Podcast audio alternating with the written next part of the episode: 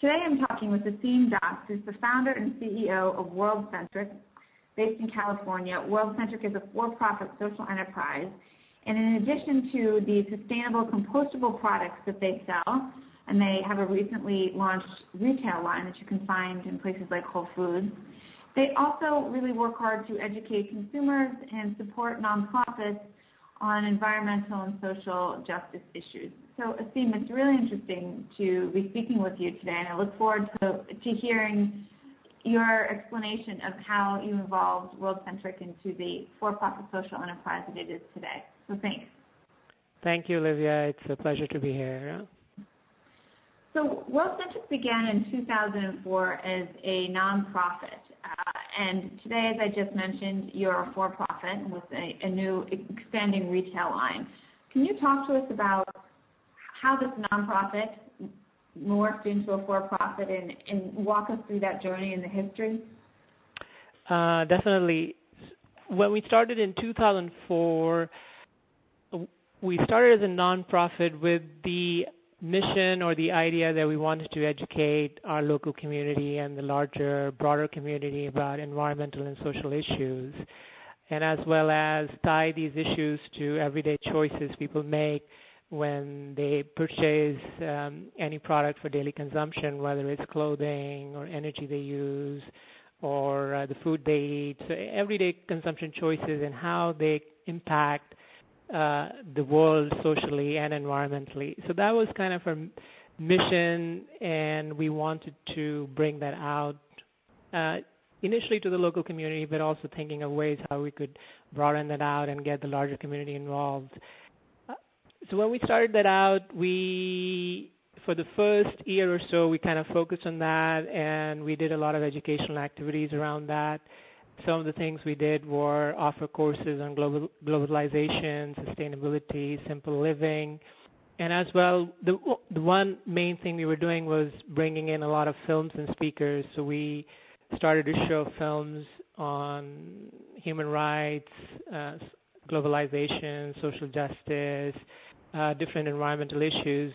And the idea behind the films was that they are much more a visual medium and people get it more easily than having somebody coming and talk to them or people reading a book often. So it's kind of a short format and people get what's going on. And then after the films, we would have generally a discussion, or often we would have a speaker who would come in and kind of lead the discussion on this particular topic for what the film was portraying. And we did that for about a year, but then it soon became evident that we needed some way to support us financially, because just doing these educational activities was not going to bring any kind of revenue for the folks who were going to be involved in this effort as a full-time work. Mm-hmm. So most traditional nonprofits, the way they kind of fund themselves is by fundraising. So either go out, you're always asking for money, or you're writing grants to kind of support your mission. But that was one thing we thought that, well, this is not how we want to do the work we wanted to do. We wanted to have kind of a revenue stream which would come in, and that revenue stream would come in through some sustainable goods or services which we were bringing to the market, which aligned with our mission. So in that respect, we started to look at what we could do, which could be a revenue stream, which at the same time would support us and bring a sustainable product or service to the market, and as well as allow us to keep on doing our educational work. And we looked at many things, from wind energy to mattress recycling to reclaiming waste, and it seemed at that point the easiest thing we could do with a limited amount of cash and capital we had was to put up a website and start selling some fair trade products which we could find some producers for, and as well as some of these green compostable products which we are currently the main things we sell. And over time, just organically and word of mouth, the business started to develop, which is the sale of the fair trade products and as well as the compostable products. We didn't have any sales. We didn't have any marketing. It was just word of mouth. And also especially for the green compostable products, we were one of the first movers in this space. There were not that many companies out there selling these products. So these products were made from sugarcane, wheat straw, or corn, and they come from sustainable materials. And for the wheat straw and sugarcane, they're actually waste materials from the agricultural industry, and they compost, or if they composted, they break down and within 180 days. So we were on one of the first ones, and as a result, just word of mouth, the business started growing over time. And then we started in 2004 as a nonprofit, and we found by end of 2005 or beginning of 2006 that a lot of her time was essentially going towards the business side of things. We were still continuing to do our educational work, but it was getting less and less because there was still not that much cash flow coming into the business where we could support both hiring more people or having more people within World Centric to do both the educational work and the business work. And so it's kind of ironical in some ways that we started the business to be able to support the educational mission. But what happened was that as the business grew, a lot more and more and more and more time started going into the business. Mm-hmm. So by the end of 2008, we had grown quite a bit. Again, word of mouth, very little sales and marketing, or almost no sales and marketing. And by the end of 2008, the only thing we were doing was film series and speakers, and we had stopped kind of all the other educational activities which we were planning to do or were doing. And then in 2009, we started thinking, well, what are we? Are we a nonprofit? Or now are we a for-profit? What are we doing? The main thing we are doing right now is we're selling these compostable products, but in what way does that constitute charitable activity? Yeah? Or which would be classified by the IRS as a nonprofit activity. It's it was becoming more equivalent to like having a green company selling green products, whether you're doing solar panels or maybe even you take the model of Toyota selling green Prius, which is a green car. It was something where we had morphed from being an educational organization into being much more a business. And before you continue, this is so interesting to me. How did you grow to be so successful with just word of mouth? Is it that you were from the beginning providing products that people couldn't find elsewhere? Perhaps in the case of the compostable products, but there was a lot of retailers and online retailers of fair trade products. What made people want to buy from you? Well, I think one of the things which helped us was our mission, in the sense that we were not. Well, it's hard to really say what really transpired, but I think what the feeling I have is that what happened was that we were a nonprofit at that point, trying to sell these products and saying that as a nonprofit we are selling these products, but all the money which we are generating from this business activity is going to go for some social good. Mm-hmm. It's not going to go towards personal good or in somebody's pocket. So I think that, in some sense, attracted people who were really aligned with that value or that way of doing business, where they said, well, okay, I'm going to support this organization because I know that the money I spend here and any profits these guys would make, it will go towards doing some social good. Go ahead. I'm thinking of the Girl Scouts, and while many of us really enjoy their cookies, some of us would probably prefer a certain Pepperidge Farm brand, but we choose to buy Girl Scout cookies because it's a direct way to support them. So it makes sense when you're talking about it like that, and really presenting your products as connected to your nonprofit mission. Yeah, I think so, and especially for the green compostable products, what would invariably happen often would be that some of the larger institutions which we sell the products to, there would be a champion or one person inside the institution who might have found us while searching on the web and they would be looking at our website and they would say, well, I really like what these guys stand for. I really like their values. I really like the mission, and I really like the products they have. So I'd rather support these guys than someone else who doesn't have those values, doesn't have those have the mission, and is just selling a product. Mm-hmm. And so that's one way we were able to grow business and actually get into some of the larger accounts we have, which I think would be impossible if you were just selling a product on the website and hoping that somehow you would be able to get into some of these larger accounts. So. Mm-hmm. Mm-hmm. Did you look towards other hybrid businesses or nonprofits with different revenue models to model yourself after during this process? Well, there was always this tension once we started to sell products within the organization as to what are we? Are we a for-profit? Are we a nonprofit? And we looked at different models of, for example, having either a nonprofit where the for-profit would be a subsidiary of the nonprofit, or actually having a for-profit where some of the shares were then given to another nonprofit. So we looked at a lot of different models as to what could work or what could be potentially a good way to separate our business part from the nonprofit side of things. But eventually, it seemed that we could be a for-profit. Then I think, in some sense, it was kind of a change of thinking and saying, well, can you be a for-profit and still continue to do all the things you wanted to do as a nonprofit?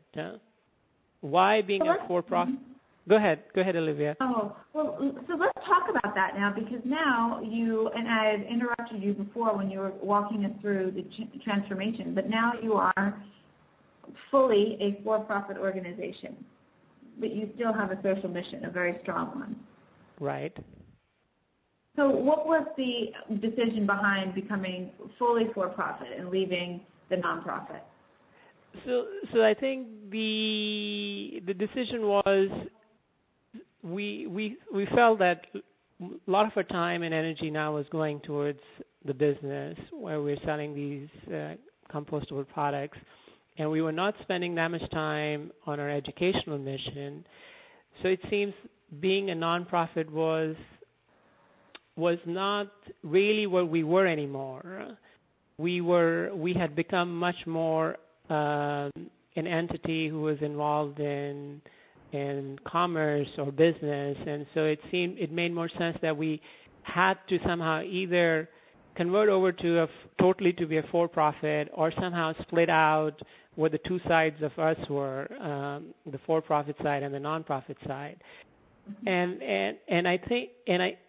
And after a lot of discussion and debating and thinking about it kind of clicked on us that if we became totally a for-profit, it does not stop us from doing the things we wanted to do as a nonprofit.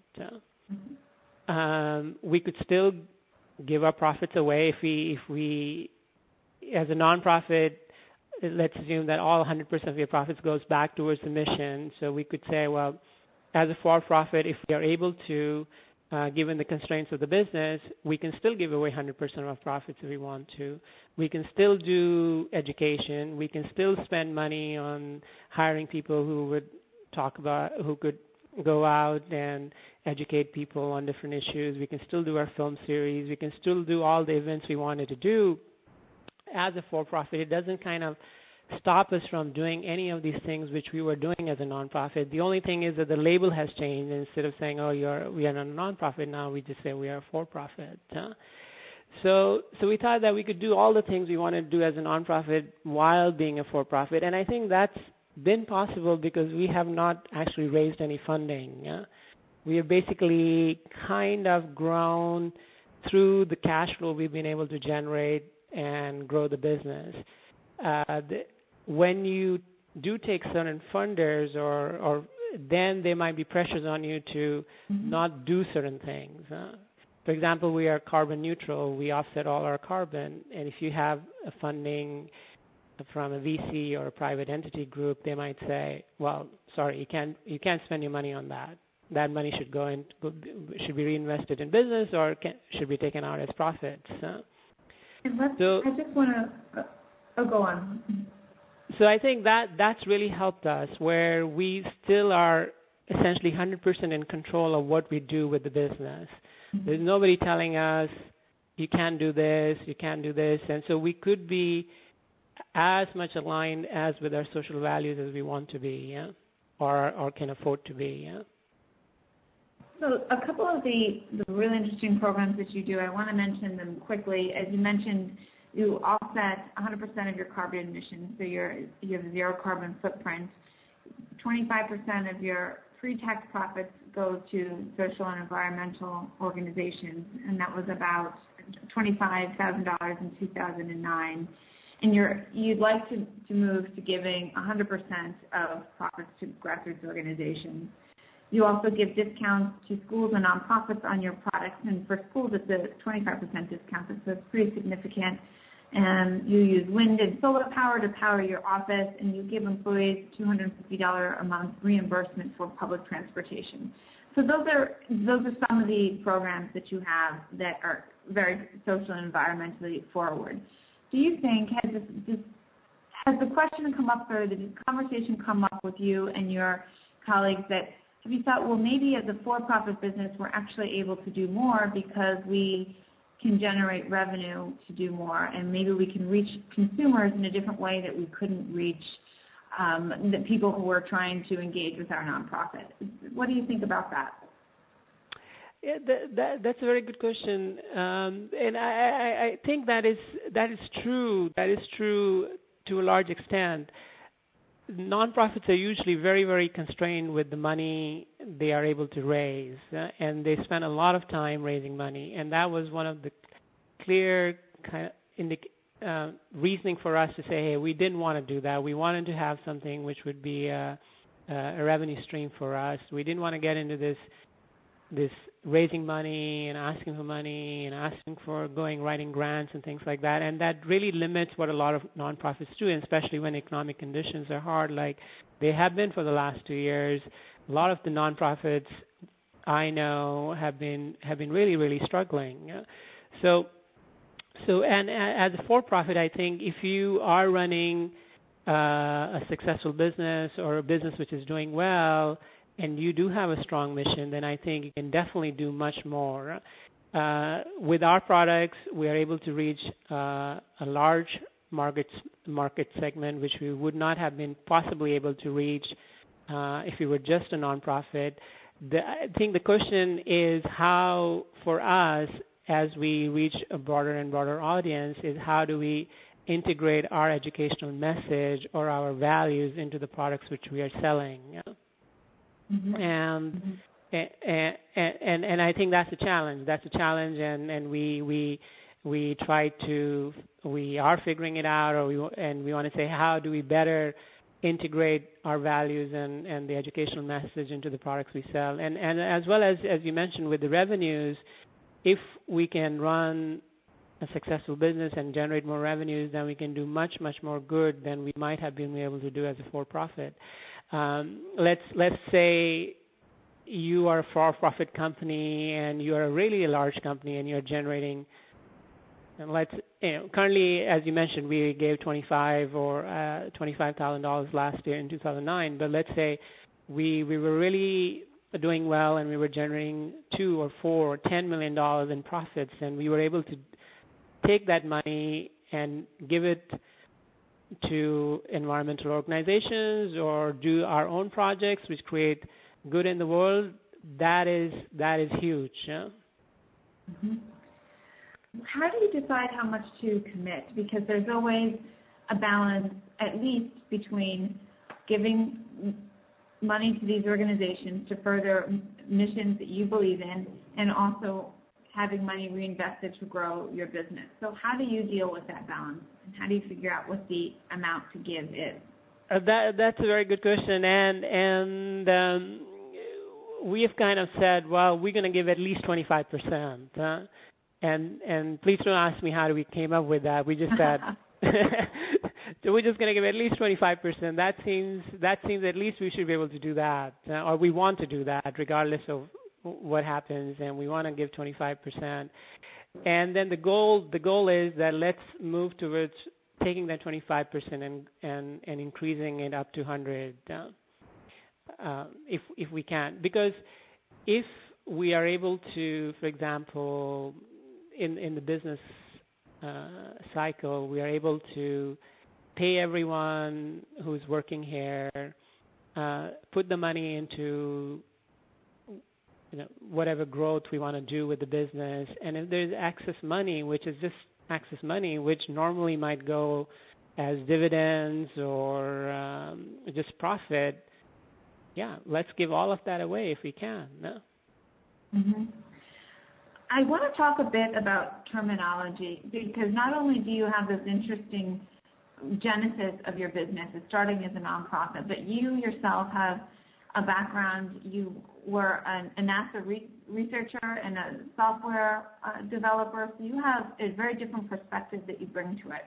So I'm interested to get your opinion on, do you feel that World Centric practices corporate social responsibility? Could you repeat that, Olivia? Sure. Do you think that World Centric practices corporate social responsibility? Well, I'd like to ask you to define what you mean exactly when you say corporate social responsibility, because it could mean so many different things to different people. Right. Okay, and that's basically where I was driving with my question. Is I'm playing with the idea in my head, of really what does corporate social responsibility mean, and I think we have such a sliding scale of definitions. So For you, I would say, well, maybe you don't practice corporate social responsibility in one sense, because you really are such a social purpose business. And so it was just, I wanted to kind of gauge your definition and your reaction to the meaning of that terminology. Well, yeah, well, that's a great question, and I have to kind of think for a few seconds here.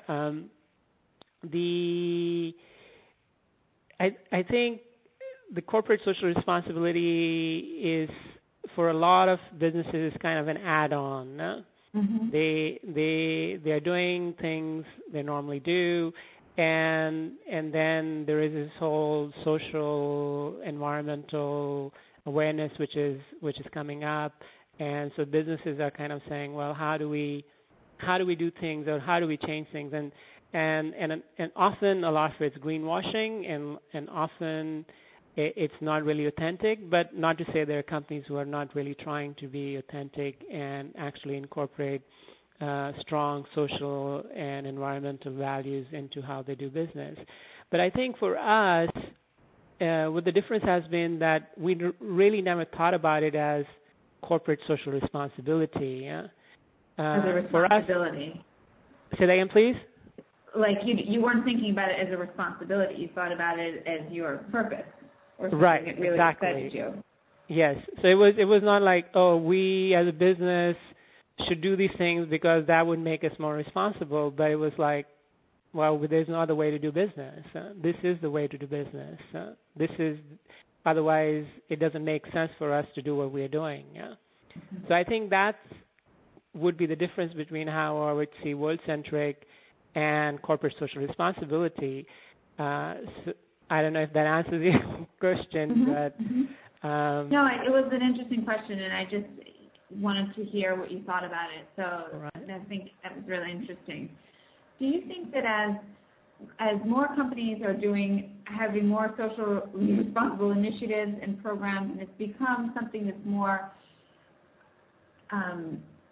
it's just this area has grown. It's being practiced by more businesses, more consumers are aware of it. Do you think that takes away your competitive edge, the way that your consumers look at your products, or not? I'm not sure, and actually I think if other businesses are able to do more in terms of whatever we call corporate social responsibility or social and environmental things, and how they would treat the employees, how they treat the supply chain. I think that's great. And if businesses in general can move towards that, being really stewards of the environment and as well stewards of how socially the impact they have socially on in when they're creating products in terms of their employees, the customers, the supply chain. I think that's the way to go. And for us, I think if businesses can move towards that, I think that we don't care about the competition then. Okay. What are some of the biggest challenges that have been for you in developing a business with a social mission? Once you figured out if you're going to be for-profit or non-profit, what are some of the other challenges? I think the main challenge we've had as a business has been the lack of resources, and that's kind of interesting because we talked about earlier about us having not taking funding, so it's kind of a double-edged sword in some sense, because on one hand it gives you full control, but on the other hand you never have enough resources to do what you want to do. So we've worked really hard. We have always been resource short-staffed, where we have had more work than people we can afford to hire. And I think that's kind of been the biggest challenge, that we never had the resources to do what we could have done. Have you learned anything that you could share with other businesses who are looking, or other people who are looking to create a business or to grow a business that has a strong social purpose? I don't know what to share with them, but to say that it's a lot of work. It's hard work, especially if you're not going to have any funding. It's a lot of hard work, and it often it becomes hard to stay true to your mission, to your values and mission, because things come up, whether it's in business or opportunities which come up, or issues come up, which where you go, well, maybe I can do this, or maybe I can do this. But then if you do those things, then they're taking you away from your mission. So in nonprofits, they call mission drift, where if you are a nonprofit and you start doing certain things, and in some ways that's what happened to us, because we were a nonprofit and we started to do the mission drift and we became a business, but we still feel that we stay true to our values. But if you are running a business, and then I think it becomes it is hard to kind of stay to those values, and you might still again start getting some kind of a mission drift, which takes you away from being a truly sustainable business, and you're becoming more and more, and especially as you become larger, I think that that has to be really the foremost thing, which has to be kept at the top of the pyramid. That what are those values, and why are we doing what we're doing? Yeah. So, how do you protect your mission? Do you have ways? Do you have? You do revisit your values, do you evaluate every decision on if it furthers or subtracts from your mission? How have you dealt with this? Because I've heard this is a common problem that a lot of social entrepreneurs come to terms with at times. Yeah, it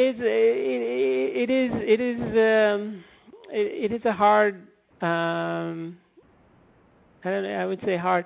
It is definitely challenging to kind of keep those mission and values at the top of the pyramids and always be thinking about it.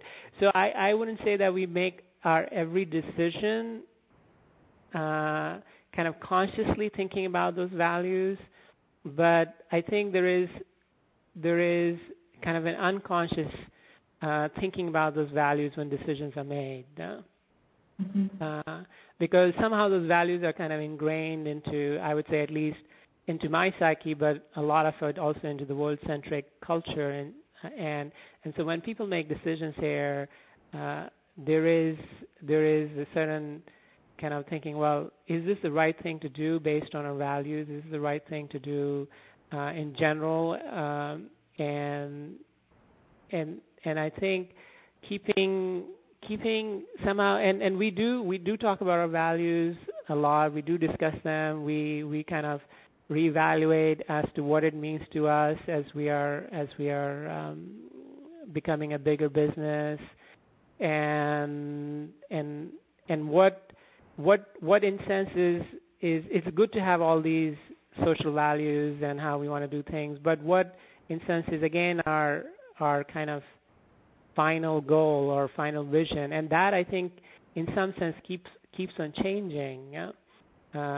Is that okay? We're doing these things. We're doing all these things. We're selling these products, but where do we want to go? Where do we want to end up? And what do we want to actually achieve or see in the world? And I think that is a continuing discussion.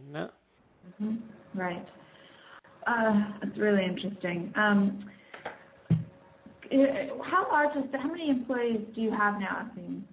We have 19 employees.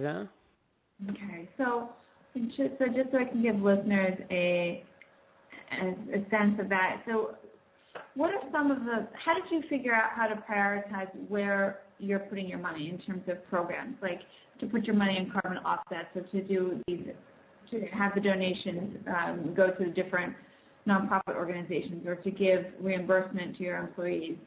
Is there anything that you can share from how you prioritized where to spend money that other smaller businesses with also limited resources could learn from?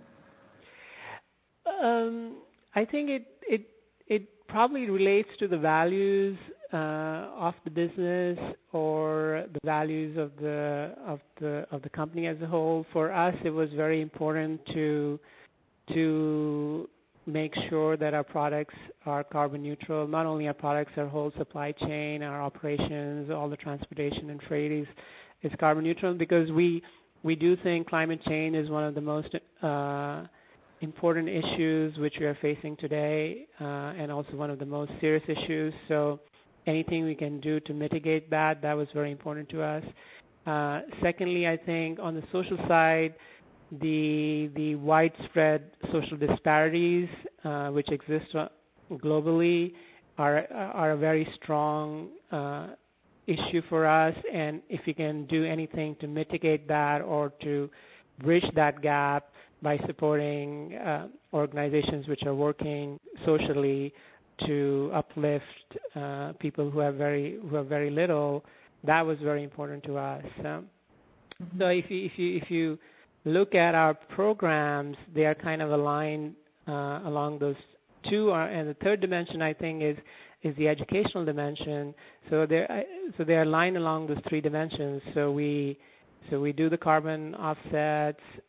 We give money to grassroots social and environmental organizations. We have employees. We try to encourage employees to use public transport. We still do our films and series for educational work, and we support schools and nonprofits. And as well as one of the things we didn't mention was that we offer 5-compartment school trays to schools that essentially at cost. And because in the U.S. alone, there are our estimates are there are over 2 billion styrofoam trays used every year in K-12 schools. New York school district alone uses 175 million styrofoam trays. Wow. So and schools don't have much money, and styrofoam is really, really cheap, and our products, even at cost, are much more expensive than styrofoam. So as a way to encourage schools to shift over to a more sustainable product, we offer these trades at school. And the other thing I think which would be good for us, which we haven't done that, and that was one of the questions you asked before, was how do we kind of integrate an educational message with the products which we sell? And maybe it's, even if it's a tray which goes to a school, but a lot of kids are using these trays every day. Yeah. Right. Yeah, there's some interesting, one of my favorite examples of a company that used their packaging for education is Stonyfield Farms. I'm sure you're aware of what they do with their lids and posting different messages and facts. And there's some interesting ways some companies are using their products to educate as well, and their packaging to educate. So I'm sure you think a lot about the challenges as you're running this business. Is there one or two programs or something you've done that you're particularly proud of? Programs, when you say programs. Or initiatives. I mean, is there something that you're particularly proud of that perhaps was easy to implement, or perhaps you really had to struggle to implement it, but you just think, wow, you know, this is something that I really connect with, and I'm very pleased to say that World Centric offers this or contributes to this?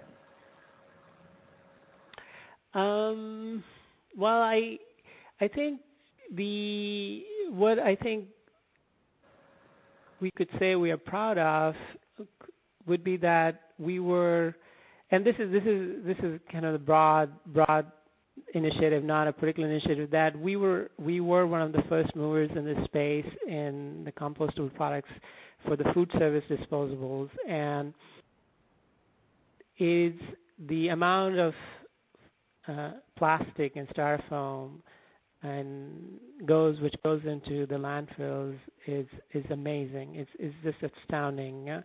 I think it's somewhere in trillions of tons in the U.S. Wow.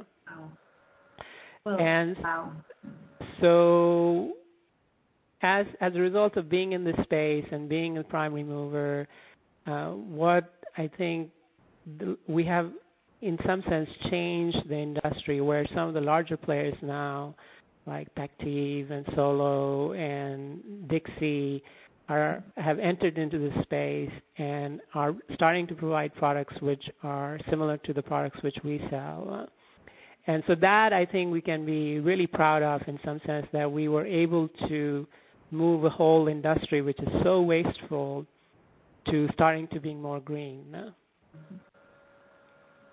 That's really interesting. I mean, it's really important. And do any of these companies come to you for best practices or to learn what you've done, or do they seem to have a handle on it? I mean, is there any type of collaboration or sharing that goes on?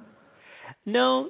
There's very little collaboration or sharing goes on because, interestingly, in the business space, if you are selling the same product, it's almost an adversarial relationship in the sense that you're considered a competitor, and so unfortunately there's very little collaboration which happens. I don't know how it is in other businesses or other trade channels or industry channels in terms of market segments, but what we found is that it's a young space. There's a lot of growth potential, and so the companies which are in this space, they essentially are very, very competitive, and very little collaboration happens. Mm-hmm. Mm-hmm. The sector of sustainable or socially responsible business is still forming. Is there anything from someone who's been in the sector that stands out, that the sector could do better? Is it off target somewhere? It's just a personal opinion, more a general question. Sorry, Olivia, I didn't get the first part of that question. Can you repeat, please? Sure. The sustainable business or social business sector is still forming. Do you see it as being off target anywhere, or is there things that this sector as a whole could do better? Okay, I'm going to say something which may not be taken in the right way. What I find is that the way the business is done in U.S., that it a lot of times is just about making money and making profits and getting a product out. And even a lot of the green and sustainable businesses out there, there is a lot of marketing and a lot of hype and just to sell the product out to the person. And the products often may be better, but often they are not better. They could be equivalent to just something else. What my personal feeling is that we need to move towards being more and more authentic and more transparent, as especially for a business which deems itself as a sustainable business. And I'm not sure how you get that level of authenticity and transparency into a business so that a consumer who is bombarded by millions of advertising messages every day is able to kind of quickly say, yeah, well, this, I realize that this business is truly a sustainable business and doing something which I can connect with. And I think even when I look at the sustainable business space, I find that that's what's lacking is this kind of a transparency and authenticity as how businesses are portraying themselves. It's really important, and I think that you've also touched on one of the challenges of that is how do you do that when there's so many competing messages, and some of them, of course, are not as full of integrity and honesty as they could be. So how do you communicate that to your consumers and different stakeholders? Yeah, I think that's an excellent question, and I think it's extremely, extremely hard to do that, as you said, when there are so many messages. So how do you kind of even catch the eye of the consumer? Mm-hmm. Okay, is there anything else that you want to add conversation today? Thank you for taking the time to talk with me, and it's been an interesting conversation. It's been really interesting for me, and it's interesting to see your business grow and be successful from its roots as a nonprofit that was really aimed at education. So it's a fascinating model and a story, and I'm really looking forward to having my readers and listeners hear this story. Thanks for taking the time today. For more interviews about Cause Capitalism, visit causecapitalism.com.